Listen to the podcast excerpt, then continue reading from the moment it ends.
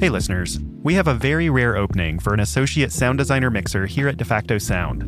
That's my sound design studio and the studio behind twenty thousand Hertz. To learn more, visit jobs dot defacto sound dot com. This application window closes on May twenty-second. Now, onto the show.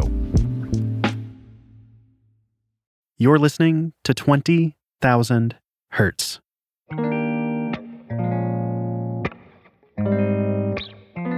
Where do you go to find out about yourself? Where do you go to find out about your community? This is Chaitra Powell.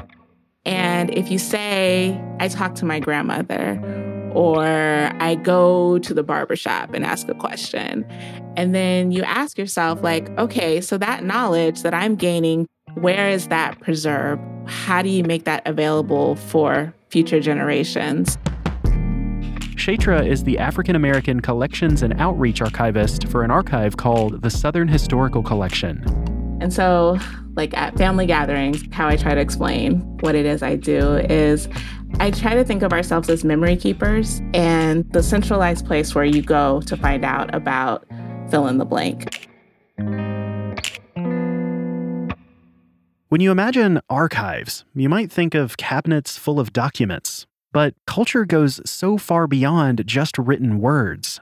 A lot of archives are built based on words on paper, and not every community writes words on papers to tell their story. And so can we think about oral history or sound? My old true love, so fare you well. You've slighted me, but I wish you well. The unfortunate reality is that culture doesn't last forever. The way people speak, the way they sing, these things change faster than you might expect.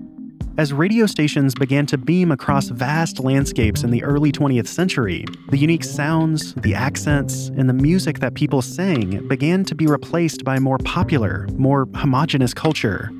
Luckily, there was someone who recognized the importance of these sounds and made it his mission to preserve them. His name was Alan Lomax. Reporting this story is producer Phil Corbett. This episode was made in partnership with their new podcast called The Wind. Hey, Phil. Hey, Dallas. So why Alan Lomax? One day I was falling down a YouTube rabbit hole and I clicked on this video. It's this kind of shaky, grainy video of all these people on a front porch in North Carolina. Blues musician Alja Mae Hinton is like shredding on the electric guitar while all these people, some of them looking very inebriated, just like dance and stomp and clap around her. At one point, this shirtless guy shuffles across the frame, and it's just like an incredible window into this moment. So Alan Lomax recorded this? Yeah, exactly. That YouTube video is from the nineteen eighties. So it's way later in Lomax's career. There are a couple dozen videos from this party. Another highlight is this guy named James Junior Thomas singing and blowing into like two Pepsi bottles at the same time.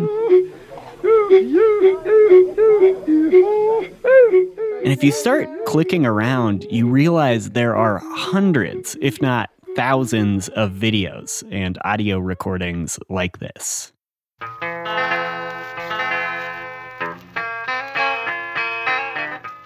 Back when he got his start in the nineteen thirties, Lomax saw these American microcultures and these region-specific genres of music and singing, and he realized that they were evaporating.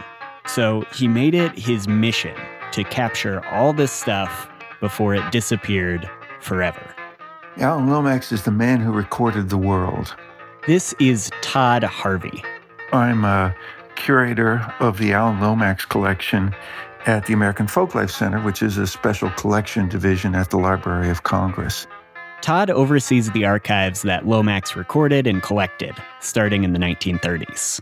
The early part of his career is the most famous part, and that's when he was driving around the United States with a recorder in his car, meeting people who would later become famous, like McKinley Morganfield, who turned up as Muddy Waters a few years later, recording Woody Guthrie, meeting Pete Seeger. For instance, here's Lomax interviewing a young Muddy Waters on a Mississippi farm in the early forties. Tell me a little of the story of it, if you don't mind. I mean, if it's not too personal. I mean, I want to know the facts and, and how you felt and why you felt the way you did. That's a very beautiful song. Well, I just felt blue, and the song veiled into my mind, and it's come to me just like that song, and I started to sing it and went on with it. And how do you have that guitar tuned? What's the name of that tune? Spanish. Spanish. On these trips, Alan would simply drive around and record people in their own homes, their churches, or on their front porch. He had this big, instantaneous vinyl record recorder that fit into the trunk of his car. He had the ability to hook it to his car battery, although he could also use whatever electricity source he had, if anybody had electricity where he was recording. And he had a long microphone cable, fifty, one hundred feet of microphone cable, so he could back his car up to your house and then pull the machine up to the porch so he could sit with you and write and make recordings, and you'd sing into a single microphone.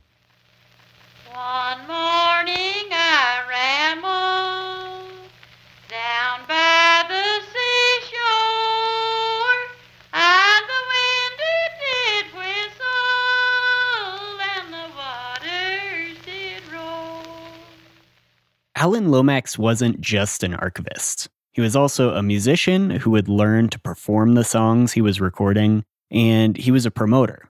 He'd throw concerts, and what he became very well known for was his radio broadcasts. He would compile songs and interviews and turn them into radio shows, so the sounds of a house party in North Carolina could be beamed across the country.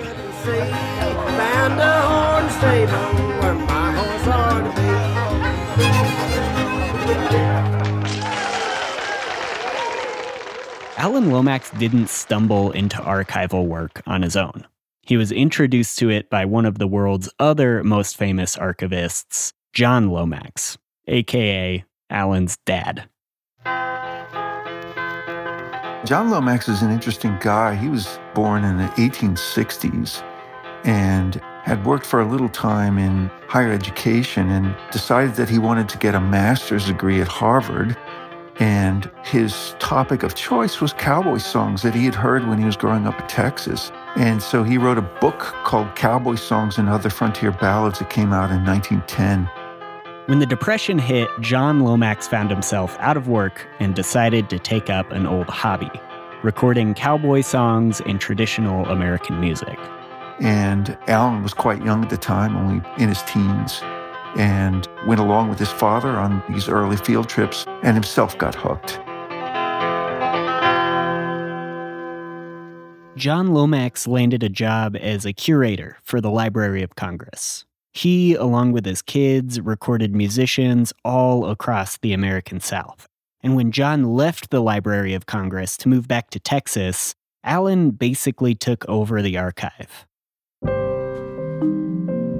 Lomax oversaw a small army of archivists that the federal government hired under the Works Progress Administration, a federal arts program during the New Deal.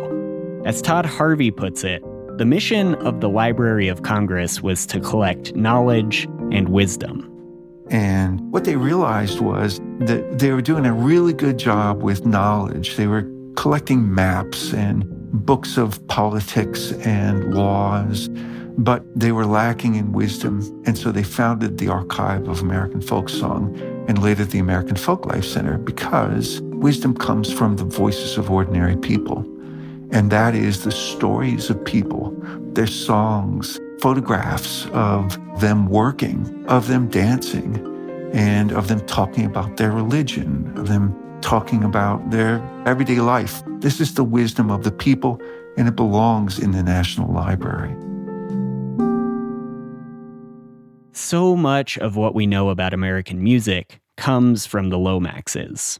They saved songs from prison labor camps. They recorded cowboy tunes. His hat was throwed back and his spurs was a-jingling, and I as he approached me, he was singing this song. They made collections of bluegrass music.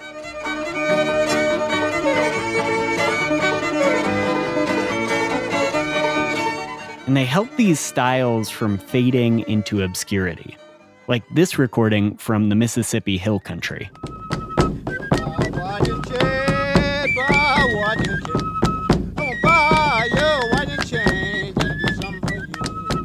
I don't know about you, but when I think of Mississippi folk music, I don't normally think of fife and clapping. And had nobody been there to record it, it's hard to say if we'd even know it existed.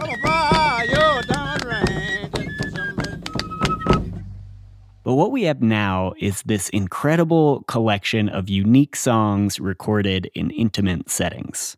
The Alan Lomax Collection is a physical archive in the Jefferson Building at the Library of Congress. This is one of my favorite things in the world to do, to go and be with the physical materials in the Lomax Collection. So you're walking down this beautiful arched hallway that is marble up to your shoulder and with decorative paintings in different bright colors. And the hallway is about a block long, so it's a it's really long hallway. And there are the sounds of people coming and going, walking by you, book carts and patrons and tourists. Then you have to go through a locked door.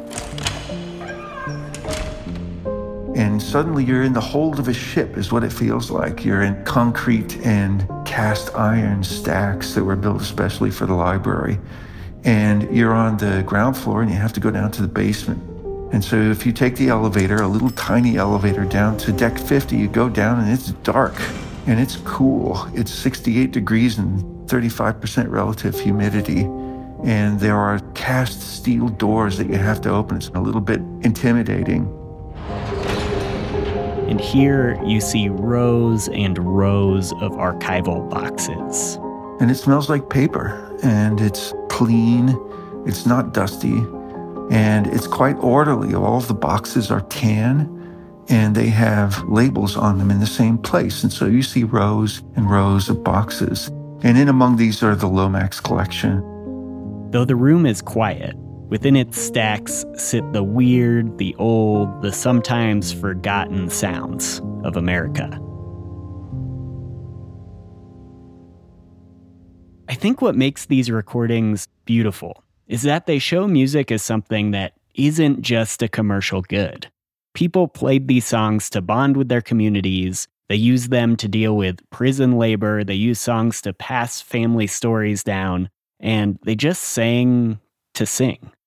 I remember that my grandmother, she was always singing songs. She had a song to every little subject that you could imagine.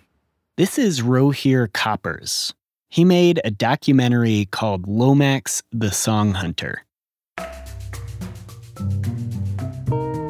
Everybody is music, and music is in everybody, and that is really what Lomax stands for. Music is not just about stardom and rock and roll and big music industry. It's real people singing, even if it's not completely in tune, you know, or it's not produced, it's not processed, it's raw and authentic. And that's what I found very inspiring about Lomax. Rogier decided to follow in Alan Lomax's footsteps and search for people that sung into Alan's tape recorder. He, too, found a rich world of tradition and music played by normal people. And that's what Alan was all about. He was kind of a Robin Hood-like figure who was hunting songs and standing for the normal people, for their culture, for their music, always looking for the best song or a good song. Yeah, it has something very romantic indeed. But similar to Robin Hood, Alan Lomax did gain some very powerful enemies. As the F B I became a little more of a political force in the United States under J. Edgar Hoover, so did their interest in his political activities grow. That's coming up after the break. Why should you learn another language with Babbel? Well, there are a ton of reasons, but let's see how many I can fit into sixty seconds. First, Babbel works fast. You can start having conversations in another language in as little as three weeks. Next, it makes overseas vacations more fun and less stressful. I used it all the time on my last trip to Italy. If you work with foreign collaborators, Babbel can help you deepen those relationships. It's a fun thing to do when you need a break, and it's way better than doom scrolling. Babbel teaches you about other cultures. Speaking for myself, learning something new just makes me feel good. It's very affordable. And finally, signing up for Babbel helps support twenty thousand Hertz. Okay, make that eight reasons, or otto ragioni, as they'd say in Italian. To get started on a new language today, here's a special limited time deal for twenty thousand Hertz listeners. Get fifty-five percent off your Babbel subscription right now at babbel dot com slash twenty K. This offer is only available for our listeners. That's B-A-B-B-E-L dot com slash 20K for fifty-five percent off. babbel dot com slash twenty K. Rules and restrictions may apply. Congratulations to Jenny Emlett for getting last episode's mystery sound right.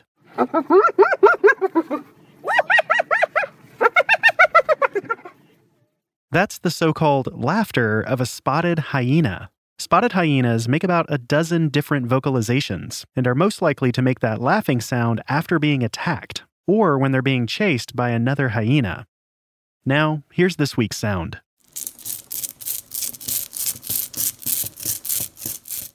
And again.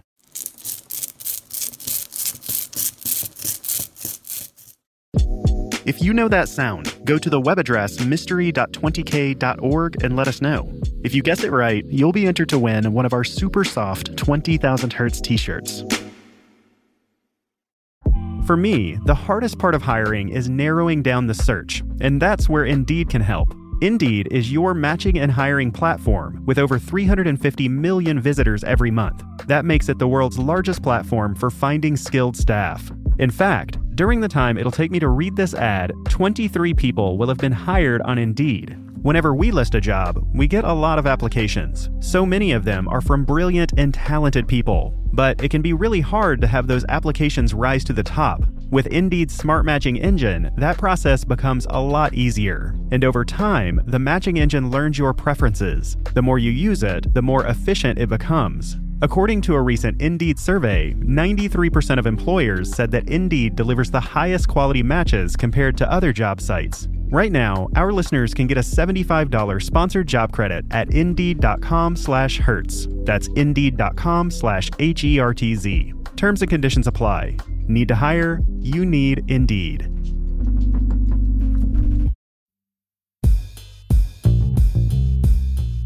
Back in the nineteen thirties, Alan Lomax traveled the country recording obscure musicians of all stripes for the Library of Congress. Lomax believed that the culture of poor Americans was important and worthy of saving, and it was these same beliefs that led to an investigation by the F B I. So Phil, as one department of the federal government was paying Lomax to record music from everyday Americans, another part of the government was investigating him for doing his job? Pretty much, yeah. So this started during his early work in the nineteen thirties. Certainly, the nineteen thirties was a polarized political time where actions, even though they might have been benign, were seen by others as dangerous or corruptive in some way. And being an advocate of poor people was a threat in some corners. At the time, Alan was also hosting radio programs with racially and culturally diverse musicians, which was rare and even taboo back then. And kind of by chance, the F B I got interested in him, and he was set to perform for the King and Queen of England at the White House. But Alan's career had even upset members of his own family. Before the performance, a relative in Texas called the F B I to report that Alan was a dangerous radical who shouldn't be allowed anywhere near the White House or the King and Queen of England. And the way Alan told it was he was in the green room and he was getting ready to go on and people kept bumping into him. And in fact, it was the Secret Service patting him down. The agents didn't find anything on him, so the performance was allowed to proceed. But F B I Director J. Edgar Hoover still had it out for Lomax. Hoover himself wrote to the Librarian of Congress, Archibald MacLeish, and asked him to fire Lomax because of his political beliefs. And MacLeish refused, but by October of forty-two, Lomax did leave the library. Nobody really knows if it was a backroom deal that pushed Alan out of his post, but things only got worse from there. In nineteen fifty, the anti-communist journal Counterattack published a piece called Red Channels, the report of communist influence in radio and television.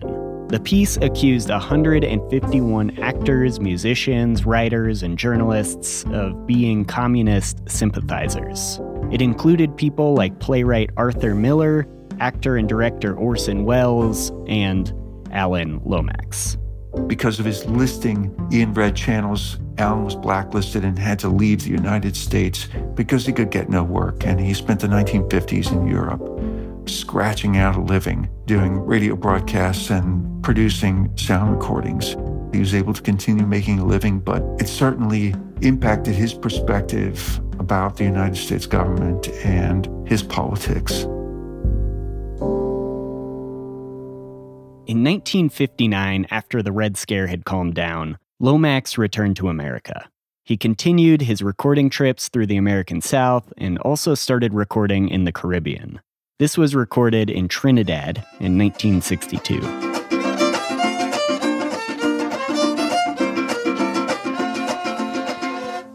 That's a beautiful music, Willie. That's everybody good, Willie. In the seventies, Lomax got the chance to broadcast the music of the world farther than ever before. In the mid-seventies, Lomax is very well known among intellectual circles and cultural circles in the United States. And he came to the attention of Carl Sagan, who had been tapped to create the playlist for the Voyager Golden Record, this disc of humanity's statement to the cosmos, you know, that would be launched and and even now is winding its way past the edges of the solar system to whatever awaits it. Much of the first group of songs on the Golden Record were Western art music. So Bach, Beethoven, stuff like that. Sagan asked Lomax to help bring some songs that would better represent the human experience. And when he had asked Lomax about it, Lomax said, "Oh my God, Carl, what are we doing here? This is not representative of the people of Earth at all." So Lomax talked Carl Sagan into including over a dozen songs, including a Peruvian panpipe tune, a Navajo chant,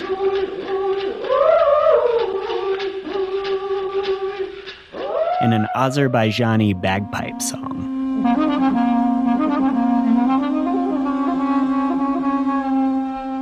Lomax wanted to make sure the Golden Record included the broadest range of music possible, because when you start looking, you realize that there are endless styles of music, and Lomax's recordings prove that. Take, for example, traditional music of the American South. It sounds like a pretty cohesive genre, but even within that, there is so much variety. Like this banjo tune from Northern Alabama.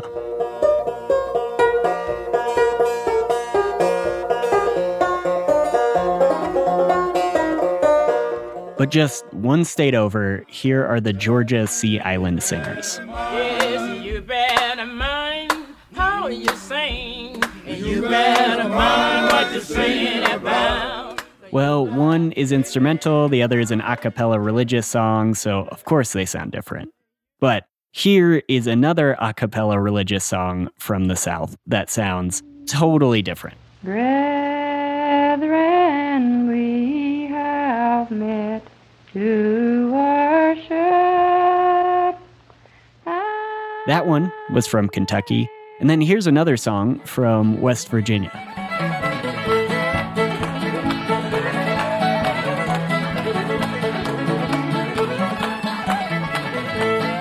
And finally, one Lomax recorded in Tennessee. Yeah, stop all the buses, darling. Streetcars online.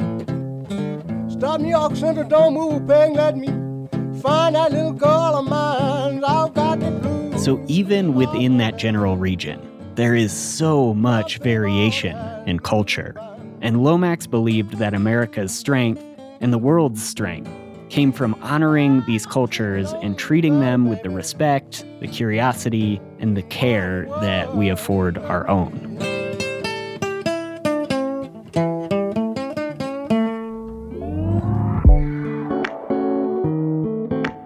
Lomax devoted his life to recording communities that had been largely ignored by the outside world. Many of these people had never heard their own culture represented in recorded music. In a nineteen ninety-one interview with C B S, Lomax explained that just hearing your own music played back for the first time can be life-changing. The incredible thing is that when you would play this material back to people, it changed everything for them. They realized that their stuff, and they were just as good as anybody else. Lomax continued to record folk music well into old age and was an early advocate of sharing songs through the internet. He died in two thousand two at the age of eighty-seven, leaving us thousands of recordings and a powerful philosophy about the value of sound. Any sound can be worthy of saving, and because people have recorded these songs, we as citizens of Earth have the ability to pull them up and listen closely. And if we listen close enough, we might just learn something about ourselves and about each other.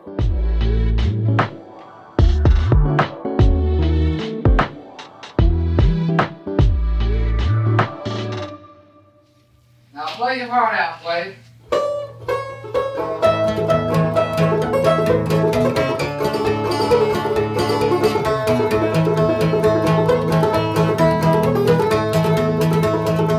twenty thousand Hertz is hosted by me, Dallas Taylor, and produced out of the sound design studios of DeFacto Sound. Hear more at defacto sound dot com.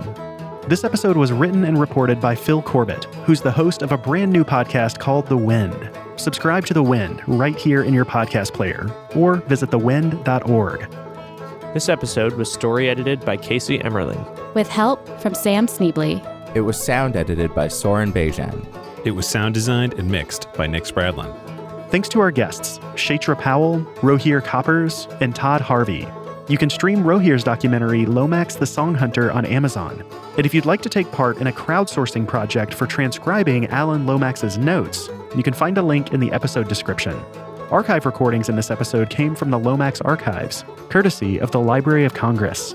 Finally, what would you put in your personal audio archive? Take a minute and think about what sounds define your life. We'd like to hear some of them. You can reach out on Twitter, Facebook, or send them to hi at twenty k dot org. Thanks for listening.